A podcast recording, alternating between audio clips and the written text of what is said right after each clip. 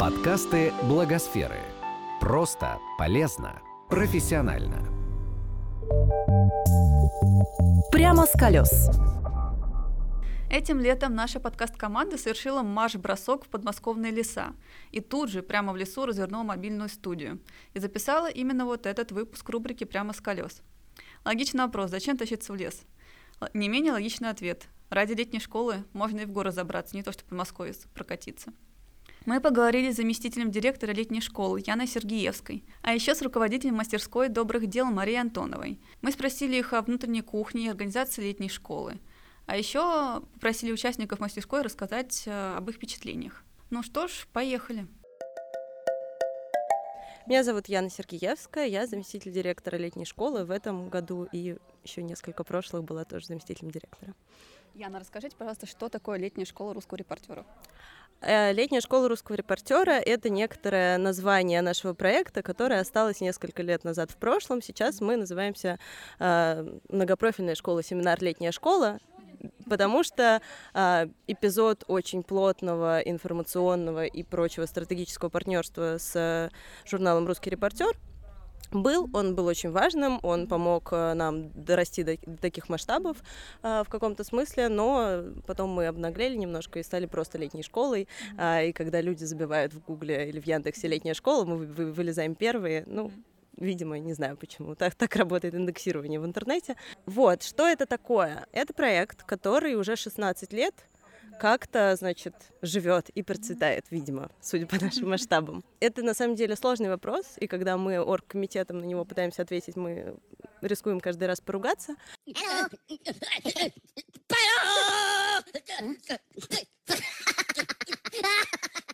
Но организационно это совокупность программ, которые каждый год появляются новые, которые в каком-то смысле сами себя выбирают. И есть некоторое ядро актива, которые, часть из которых все 16 лет работают над проектом, кто-то присоединяется, это как-то обновляется. И это ядро в режиме такого самоуправления, например, принимает решение, что вот такие-то мастерские в этом году открываются. Или вот в этом году мы избираем директора вот этого мужчину или женщину, который будет на себя брать часть дел, связанных больше с бытовухой, со всякими организационными процессами. И поэтому все, что на летней школе классного и содержательного, это то, что у нас есть мастерские, команды которых, начиная с зимы, готовят свои занятия, программы, приглашают гостей, приглашают лекторов. И, собственно, вокруг вот этот весь интерфейс лагеря, палаток и готовки самостоятельно. Это некоторое такое бытовое решение, которое помогает большой толпе людей вместе в лесу, жить и учиться друг у друга и проводить вместе время. Когда человек к вам едет к чему, ему нужно быть готовым? Надо понимать, что он едет в лес. Люди, которые думают, что лето, я возьму только шорты, скорее всего, будут страдать и мерзнуть, и поэтому все спальники, сапоги и прочие дождевики, это некоторая необходимость, да. Холодный июль, 3 уже неделю у нас, в принципе, льет почти беспросветно. К этому надо быть готовым. Но, пожалуй, к этому подготовиться чуть проще, чем к действительно то, что среда требует такой вовлеченности и такого внимания ко всему происходящему, что люди от этого устают. Те, кто едут впервые, я прям сильно не советую ехать больше, чем на 2 недели. Кроме школьных мастерских, у которых 3 недели, но, опять же, если мастерская длится 3 недели, есть возможность поехать не на одну мастерскую, а, например, на 2. Это сложновато, последовательно нужно подавать заявки, а не параллельно. Не суть, это в принципе возможно, но для первого раза обычно одной мастерской хватает с головой, 2 недель хватает с головой, недели маловато, хотя есть недельные мастерские, но им тоже немножко грустно, потому что они такие: мы только спелись, к пятнице, как нам нужно уезжать. И мы сегодня даже обсуждали, по-моему, что как будто здесь не хватает, комнаты сенсорной депривации, где ты придешь и отдохнешь. Но как в этом всем обилии возможностей взять и принять решение, что мне требуется отдых? Что-то я устала. Надо немного отдохнуть. Сейчас я пойду и посижу один, в комнате. Я вообще не представляю. Я сюда приезжаю чаще всего на месяц с готовностью такая: мне придется месяц, тут быть включенной. Хотя даже мне в условиях того, что я привыкла ко всему, вот между двумя сейчас первыми двумя неделями и продолжением я уехала на 4 дня, потому что в Москве перезагрузиться, да, было проще, чем здесь, найти себе какой-то угол, но здесь 2 часа на берегу в одиночестве не только не спасут, как мне кажется, но и их потребуется больше ресурсов для того, чтобы выгнать себя на берег и отдохнуть, чем на самом деле я приобрету от этого отдыха. Вот. Но на фоне всего этого здесь, конечно, будет тяжело людям, которые не умеют как-то свои обратные какие-то связи от себя получать, потому что, ну, кто-то заболевает, и лучше бы превентивно, не знаю, отъехать на денек и полежать дома, чем здесь лежать и страдать и усугублять состояние. Или кому-то реально сложно так много времени проводить, значит, в коммуникации, и нужно вот действительно это вовремя как-то отслеживать и, не знаю, пойти отдохнуть. Здесь нет никакого универсального способа, все мы очень разные, но вот как-то, мне кажется, настроиться на то, чтобы в конечном счете каждый несет ответственность за свое состояние сам, и здесь очень много возможностей быть в постоянно хорошем состоянии, в восторге от всего происходящего, но это, ну, как бы, это некоторая такая работа, и в этом смысле это тот род отпуска, после которого требуется еще немножко отпуска. Есть ли какие-то мастерские, которые вот реально из года в год повторяются, вот прям костяк какой-нибудь, или постоянно обновление происходит? До 2003, кажется, года, если не путаю, на летней школе были только школьные мастерские. И мы откололись от предыдущей летней экологической школы, которая откололась от предыдущей химеры. И оба, вот и химера, и лэш, они обе только школьные. И там до сих пор, они тоже до сих пор существуют. И там только школьные мастерские. У нас есть 2 мастерские, они называются отделение социальных наук и медицинское отделение. Так, в принципе, если вот читать список мастерских, отделение, оно, скорее всего, школьное, а мастерская, скорее, взрослая. Ну, там есть некоторая путаница, вот, но в целом так. И вот и социо, и медо, они как бы были на школе еще до того, как летняя школа стала летней школой. То есть это мастерские, которые были еще на лэше. И они все эти годы, вот все 16 лет работают, там команды обновляются, школьники, которые были несколько лет назад школьниками на этих мастерских, сейчас являются директорами мастерских. Ну, в общем, вот такая преемственность позволяет, да, некоторым мастерским жить очень долго, с причем какими-то внутренними изменениями. А в этом году какие есть мастерские, какие-нибудь, может быть, новые появились? Ну, давайте я так скажу. Во-первых, у нас в этом году абсолютный максимум по количеству мастерских. У нас 36 мастерских, 53 программы. А обычно, ну, там в прошлом году было 28. То есть вот мне кажется, что мы порог в 30 мастерских, мы вот возле него толклись последние лет 5, но прям ощутимо больше стало в этом году. И в условиях 4 недель работы мы сейчас на некотором пределе наших возможностей. К нам за сезон приезжает около 1700 человек. Это много, и, соответственно, единовременно, вот прямо сейчас на школе 600 с лишним человек, это тоже много. Что касается каких-то самых, действительно, у нас там в нашем манифесте есть такая строка: у нас нет лучших и худших, и вообще никакой конкурентной среды у нас нету, ну, как бы она, это идеологически так, у нас все стараются найти какую-то свою траекторию, которая нацелена на выстраивание собственного пути, а не на сравнение кого-то с кем-то. В этом смысле, по-моему, почти, ну, в смысле, у взрослых никаких мастерских, а у школьных, конечно, есть зачеты, но это в режиме зачет-не зачет, как штука на подкрепление усвоил-не усвоил. Наверное, можно, если, грубо говоря, вот этот весь наш список из 36 мастерских делить на какие-то логические куски, то есть, ну, во-первых, есть школьные мастерские, которые стоят в некотором смысле особняком. Школьники 14+, и, соответственно, школьного возраста, которые в большей степени нацелены на такой ликбез в усиление школьной программы. И они не очень проектные, да, есть более проектные мастерские, есть более ликбез мастерские. Однако есть, например, мастерская повседневности школьная, которая в этом году, это культурологи вышкинские ее сделали и придумали, такие студенты, и они со школьниками делали мощные исследовательские проекты, ну, как бы на уровне школьников, но все же, да, это проектная мастерская, которая силами школьников и их кураторов пробовала делать проекты исследовательские. Соответственно, у нас есть вот В те времена, когда летняя школа стала известна как летняя школа русского репортера, было много журналистских мастерских. Такая журналистская мастерская, такая фоторепортажка, тотальная журналистика, спортивная журналистика, значит, их было много. Вот сейчас их почти нет, журналистских мастерских осталось мало, потому что в связи вот как раз с этой перезагрузкой программ ежегодной, да, ну, мы каждую зиму, каждую весну рассматриваем новые заявки от каких-то команд. Да, часть это участники летней школы прошлых лет, у них появляются идеи такие: о, видим, что вот этого не хватает, давайте сделаем. И, соответственно, вот эта вот нерегулярная перезагрузка позволяет очень быстро реагировать на запросы. Условно, мастерская геймдизайна появилась гораздо раньше, чем она будет институализирована, когда появится факультет геймдизайна. Вот. И поэтому... Ну, видимо, так еще времена меняются, есть запрос на навыки, есть запрос на какие-то прикладные истории, и, соответственно, вот есть довольно много навыковых мастерских, вот тот же геймдизайн, там, не знаю, дип-лернинг, ну, то есть мастерские, у которых в эпицентре либо личные какие-то проекты, либо общий проект, и они, соответственно, над этим работают. Есть мастерская...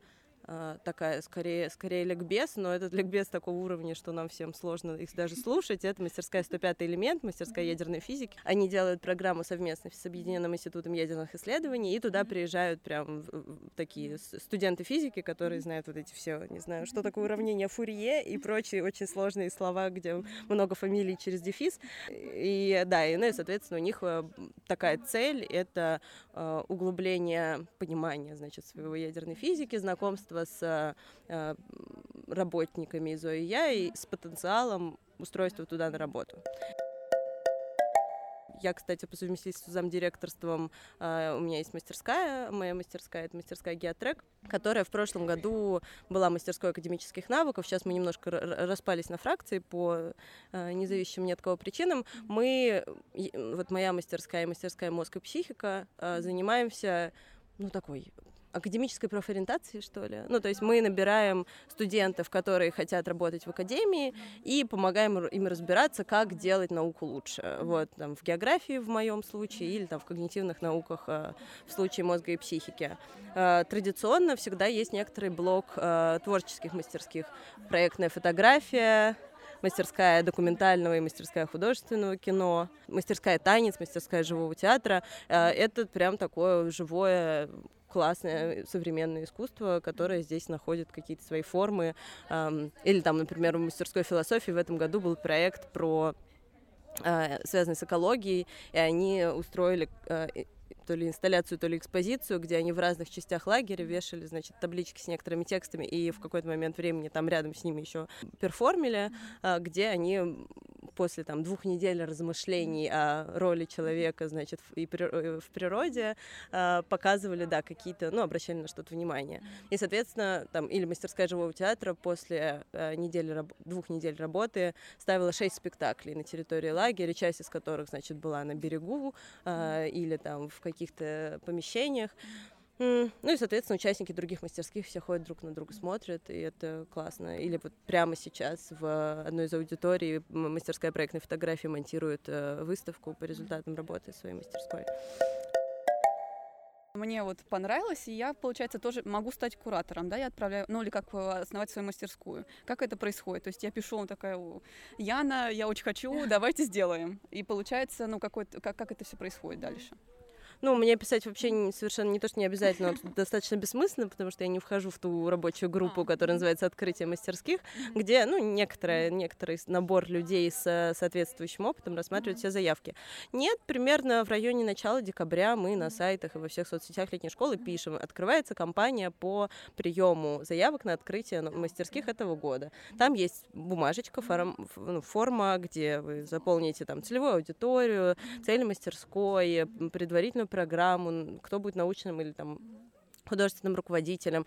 Вы это все продумываете, и, соответственно, дальше происходит некоторое долгое такое рассматривание с элементами собеседования, то есть, ну, в каких-то моментах это все проходит очень просто, потому что действительно мастерская не только много лет на школе, но еще и видно, что у нее есть какой-то внутренний рост, рефлексия, обратная связь, значит, от каждого сезона. И в целом мы стремимся, чтобы мастерские были воспринимались в среде, ну, как бы, как называется, ну, в профессиональной среде, они имели выход на лидеров мнений, да, чтобы это не было каким-то маргинальным, маргинальной историей, а ну, приезжают, правда, топовые эксперты в разных сферах, не то чтобы они сами делают мастерскую, но они знают, что это есть, да, и они... Ну, как бы мы все взаимно проникнуты уважением, да, к происходящему. Поэтому, в принципе, да, любой желающий может подать заявку на открытие мастерской и иметь шансы на успех. Например, в этом году была мастерская дата журналистики, где ни один из координаторов не был до этого на школе как не только в руководстве, и только один координатор, вообще одна девочка была участницей в прошлые годы. Им было сложновато, ну, то есть, действительно, командам из людей, кто давно был на школе, им просто более понятно, как что делать, но, в принципе, если программа цельная и люди чувствуют все, ну, наши естественные бытовые и прочие полевые ограничения и отдают себе отчет, как они будут с этим работать, то никаких проблем нет. Вот я приехала, я как участник, и я приехала, допустим, в одну мастерскую записалась, и вдруг увидела, что там, я не знаю, пропустила как-то какая-то, не знаю, дата журналистика или что-нибудь еще, которое мне очень понравилось. Я могу посещать занятия другой мастерской или нет? Ну, я так скажу, никакого запрета на это нет. Однако, когда участник подает заявку на летнюю школу, это происходит с 1 апреля до примерно конца мая. То есть там большой диапазон времени на то, чтобы подать заявку, выбрать мастерскую, сделать тестовое задание, соответственно, отсмотреть, чтобы это тестовое задание было отсмотрено. Значит, там есть два момента, которые помогают выбрать мастерскую действительно по интересам. Во-первых, мы стараемся в последние годы записывать подкасты со всеми мастерскими, для того, чтобы можно было послушать, прочитать про мастерскую на сайте и, как бы, в принципе, убедиться, что да, это оно. Это раз. Два, когда каждый человек подает заявку на летнюю школу, там в числе вопросов на этапе набора есть там, ну, мотивация подачи именно на эту мастерскую. И специальная группа людей, отсматривая вручную все эти заявки, может сориентироваться, что, кажется, у человека там, не знаю, образование такое, а он вот почему-то хочет на другую мастерскую. И ему может предложить, то есть ему никто не запретит подавать на мастерскую не по его профилю, но в принципе может родиться такой вопрос, а вы там точно не туда хотели. Вот, соответственно, дальше как бы третий фильтр — это тестовое задание, дальше кто-то там доезжает, не доезжает, и как показывает практика, если в мастерской все хорошо, то вполне вероятно, что у них будет программа настолько плотная, что фиг тут найдешь время на то, чтобы сходить к кому-то в гости. Это раз аргумент. А второй это то, что... и скорее он в пользу того, что можно друг к другу сходить. Это то, что никакого супер запрета на то, чтобы что-то пропустить в пользу того, чтобы сходить на другую мастерскую, его тоже нет. Это невозможно посчитать, потому что кто из этих 600 людей куда ходит, значит, и какие в этом инсайты ловят, и я совершенно не знаю, да, и не могу знать. Но я, ну, как бы люди знакомятся, там, не знаю, на берегу или там в очереди в столовую, и я думаю, что если не сходить на пару, то есть сходить на полноценно какое-то чужое занятие сложно, но, по крайней мере, зацепиться и узнать какие-то контакты, чтобы это впоследствии вылилось в какое-то взаимодействие, это сплошь и рядом. Плюс есть еще такая у нас форма, как золотые мероприятия. Это золотые лекции, там, показы, дискуссии. Это мероприятия, которые проходят вечером, ну, то есть у нас есть как бы основная вот эта вот парно-лекционная система, когда там есть две пары между завтраком и обедом, две пары между обедом и ужином. После ужина с 8 часов у нас есть как бы разные мероприятия, которые тоже инициируют мастерские, от там, не знаю, показа какого-нибудь кино, которое они нашли, не знаю, на торрентах, нет, так нельзя. Ой! Ой-ой-ой. Которые они, значит, которые им передал режиссер на харде, и он ни разу еще не выходил, значит, в свет в кинотеатре, до того, что приезжает, например, какой-то топовый эксперт, и мастерская, чтобы его не зажимать только у себя, а показать миру, они его выводят в качестве общей лекции. И, соответственно, эти общие мероприятия как раз есть возможность ходить всем, потому что в основном мастерские, отдавая себе отчет, что есть предложение вот там о золотых мероприятиях, а это появляются, знаете, на деревьях появляются афиши. Ну, у нас есть внутренний телеграм-канал, не внутренний, а просто информ-телеграм-каналы, но в условиях поля, да, это более информативно, ты просто идешь, подходишь к дереву, там, а чего сегодня? И, соответственно, каждый может выстроить, грубо говоря, свою какую-то доп. Такую программу и образовательную, и культурную, и это тоже вполне распространено, почти все мастерские что-то такое золотое делают. Соответственно, это возможность без ущерба для собственной программы, для собственной мастерской пойти и посетить. Да, плюс это, опять же, золотое мероприятие, оно специально так сконструировано, чтобы там не нужно было иметь большого контекста, и, соответственно, это некоторое, либо общеобразовательное, либо с каким-то конкретным входом в тему. Ну, соответственно, это более продуктивно, чем посреди, значит, какого-нибудь цикла лекций прийти и услышать кусочек. Благосфера в этом году стала партнером мастерской «Добрых дел». Для ее участников мы подготовили личные тренинги по подготовке и записи подкастов, которые войдут в итоговый спецпроект. Мария Антонова, координатор мастерской «Добрых дел». Мария, расскажите нам про мастерскую. Что это такое и чем вы там занимаетесь? Наша мастерская – это учебная программа для людей, которые работают в НКО или занимаются не зарегистрированными как НКО социальными проектами, или планируют ими заниматься, но пока не концептуализировали свою идею. Как происходит отбор? У меня должен быть прям проект или какая-то идея тоже подойдет?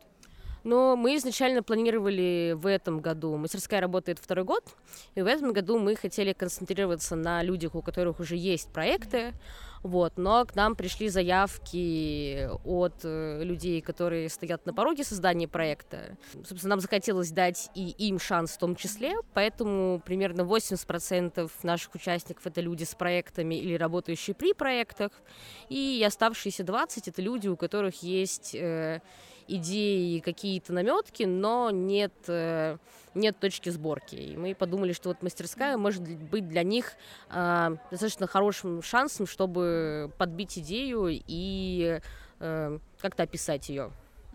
А сколько участников было в прошлом году и в этом? Есть какой-то прирост или, может быть, какое-то количество соотношений? Да, у нас случился прирост в 2 раза. В прошлом году до нас доехало 6 участников. В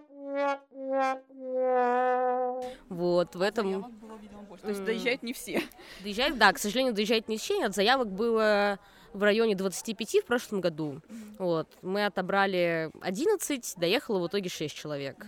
В этом году было около 40 заявок. Мы отобрали около 20 человек, доехало сейчас 11, и на второй неделе мастерской доедут еще 2.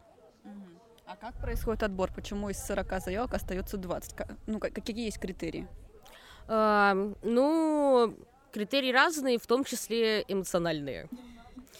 У нас есть большая анкета, состоящая из 3 частей. Первая часть — это ознакомительный блок с самим заявителем. Вторая часть — это описание проекта, с которым подается человек. И третья часть посвящена вопросам, касаемо сектора в целом. И по совокупности этих трех частей мы принимали участников. То есть кто-то приходил совсем с сырыми идеями, не то что человек отсутствовал проект, у него отсутствовало вообще понимание, зачем этот проект нужен. Соответственно, таких людей мы отсеивали. К тому же, важная деталь про отбор заключается в том, что не все люди, подавшие заявки на мастерскую в целом, вообще выполняли тестовые задания. То есть наличие тестового задания – это первое сито, которое проходят участники на школе в целом.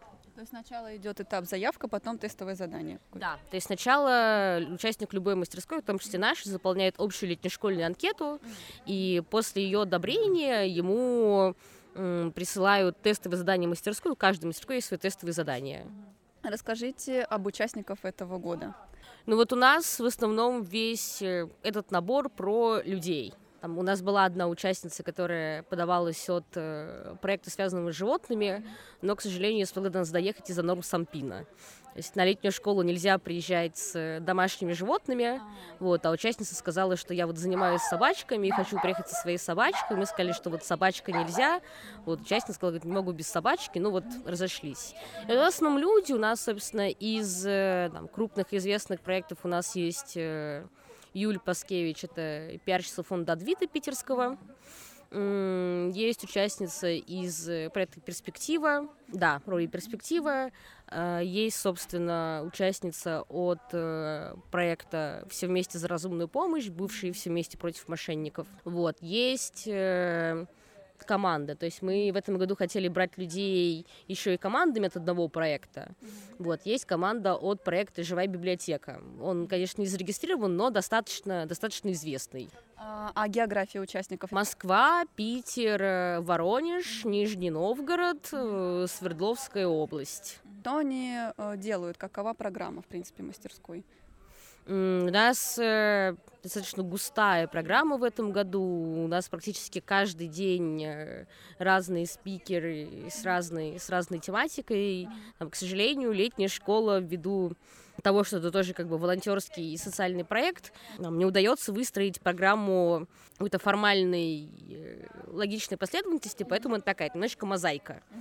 И каждый день у нас разные занятия. Ну вот мы начали с обзорные лекции про сектор, состояние сектора в целом. Уже разобрали проектный менеджмент. Вот вчера у нас Вчера закончился двухдневный мастер-класс по волонтерскому фандрайзингу от фонда «Нужна помощь», например. Вот. В воскресенье у нас будет день, посвященный краудфандингу от «Планеты Ру».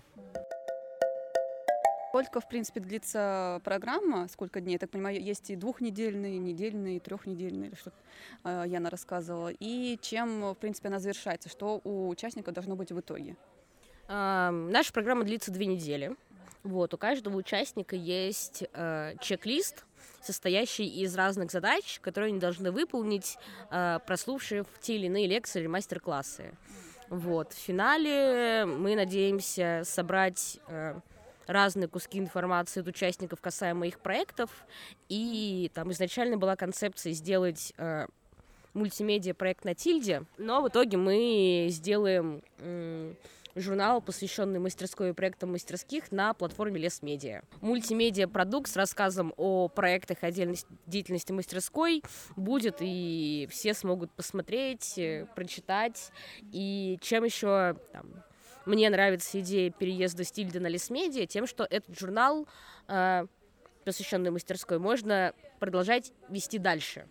То есть участники на протяжении всего сезона и дальше смогут делиться новостями своих проектов в этом журнале. Чего, в принципе, вы ждете от этой мастерской? Зачем она летней школе и вам, как куратору? Летней школе в целом эта мастерская, кажется, крайне полезна, потому что летняя школа сама функционирует как социальный проект НКО, и какие-то знания с лекций, мастер-классов мы забираем себе для улучшения проекта в целом. Зачем это нужно лично мне и нашей команде? Лично я давно интересуюсь разными социальными проектами, вообще социальной тематикой в целом, вот, но я журналист. Вот, я на большой земле, как у нас тут принято говорить, я выпускающий редактор «Русского репортера». Вот, и лично для меня эта мастерская важна тем, что у меня, в отличие от наших участников, есть возможность и опыт поделиться знаниями. То есть я знаю, где эти знания взять, я знаю, как найти людей, которым эти знания полезны, и у меня есть ресурсы, чтобы все это объединить. И грех этим не воспользоваться, и грех не помочь там, где ты правда можешь помочь. Вот. И такая же мотивация, собственно, у моих коллег. Вот. Более того, мои коллеги еще, собственно, учатся для себя и для своих проектов, потому что вот наш научный руководитель Катя Дмитриева, она пиар-директор фонда «Арифметика Добра». Вот, у моей коллеги-кураторы, вот Катя Коровкина, она, значит, психолог в фонде «Здесь и сейчас», вот, и там еще одна наша коллега Ира Григал, она один из сотрудников эндаумента Физтеха. Последний вопрос все-таки, а как вы думаете, зачем это нужно участникам? Но как минимум для того, чтобы знать и понимать то, что ты не один в этом поле. Это достаточно важно, особенно для небольших региональных проектов. Кажется, что ты один и ведешь священную войну против ветряных мельниц. Но на самом деле это не так. И когда у тебя есть какая-то идея, в принципе, ты можешь знать о том, что тебе не нужно заново изобретать велосипед, что он, в принципе, давно изобретен, и просто как бы возьми и воспользуйся технологией. То есть вот обмен опытом — это первое, и второе — это, конечно, связи. Ну, то есть летняя школа — это горизонтальный проект в целом, и там и наша мастерская, и многие другие мастерские позиционируются как горизонтальные. Поэтому там, где ты не получил каких-то конкретных практических навыков, ты всегда можешь получить связи и контакты. А это порой бывает важнее, чем какой-то конкретный навык. И вот он, волнительный момент. Пора узнать у участников, понравилось ли им участие в мастерской и в нашем тренинге по подкастам.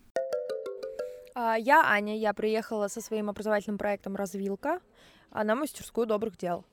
Я приехала получить набор прикладных знаний, которые мне могут помочь реализовать свой проект, как то сделать хорошую призу, сделать качественное видео, не прибегая к большим расходам, как собирать деньги краудфандингом и заряжать своим проектом волонтеров. То есть, собственно, это все, что мне и нужно.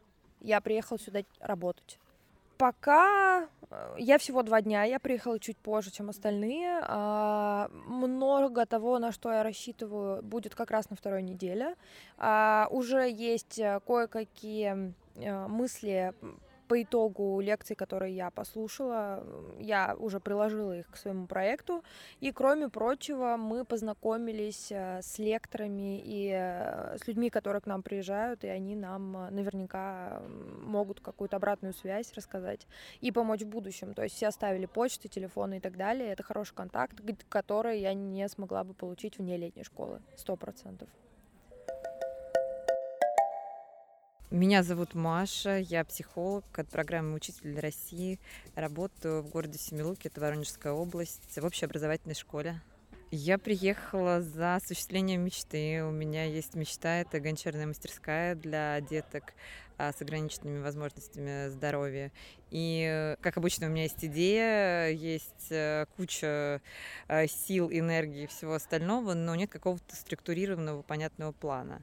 Ну, если можно шутить, то, конечно, летняя школа дала мне супер опыт жития в палатке, есть тушенку и вообще быть в экстремальных каких-то историях. Ну, это здорово, что это именно так. Здесь сообщество людей, которым не все равно, которые хотят что-то менять, и это самый большой ресурс, потому что когда ты находишь единомышленников, ты двигаешься с мертвой точки. Вот в моем случае мы генерируем идеи, помогаем друг другу, и проект из какого-то прозрачного, не совсем понятного становится уже более явным, каким-то более ощутимым.